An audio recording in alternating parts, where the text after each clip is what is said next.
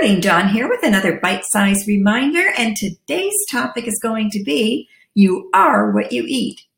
Although we often laugh at that statement, it is somewhat true.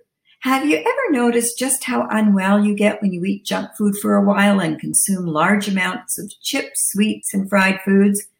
You do not only gain weight, but your health takes a plummet. I would have to say my weakness is not really in the sweets, but with the salty foods, and in particular, chips. But as we all know, simple carbs like chips just convert to sugar very quickly.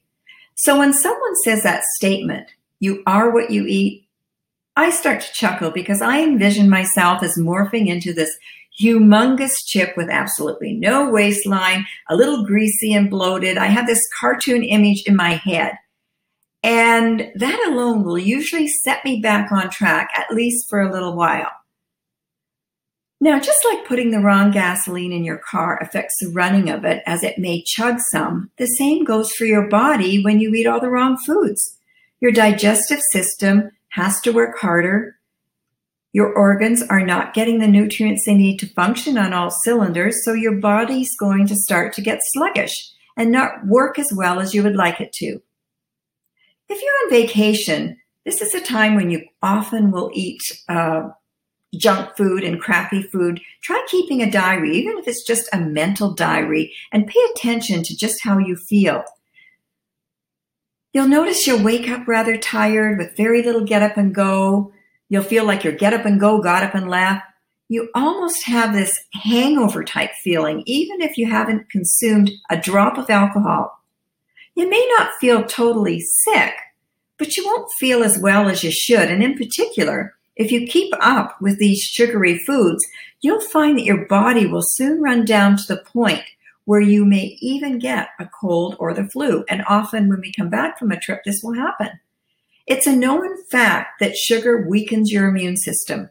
So if you have chronic health issues and you suffer from autoimmune disorders or any immune disorder, this may hurt you even more so than the normal person.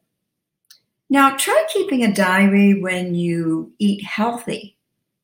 You will notice that not only will you have more energy and wake up rested, but your hair, your skin, and your nails will also thank you. You will notice your hair will become shiny, your skin will become glowing, your nails will grow better.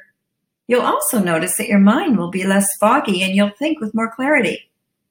So next time you reach for that treat, think, hmm, do I really want it or need it? Or am I just mindlessly eating out of boredom or habit? There is nothing wrong with a treat here and there as long as you are mindful and know that you are eating that treat. Enjoy it when you eat that treat. However, so many of us just consume junk mindlessly without any thought to what we are doing.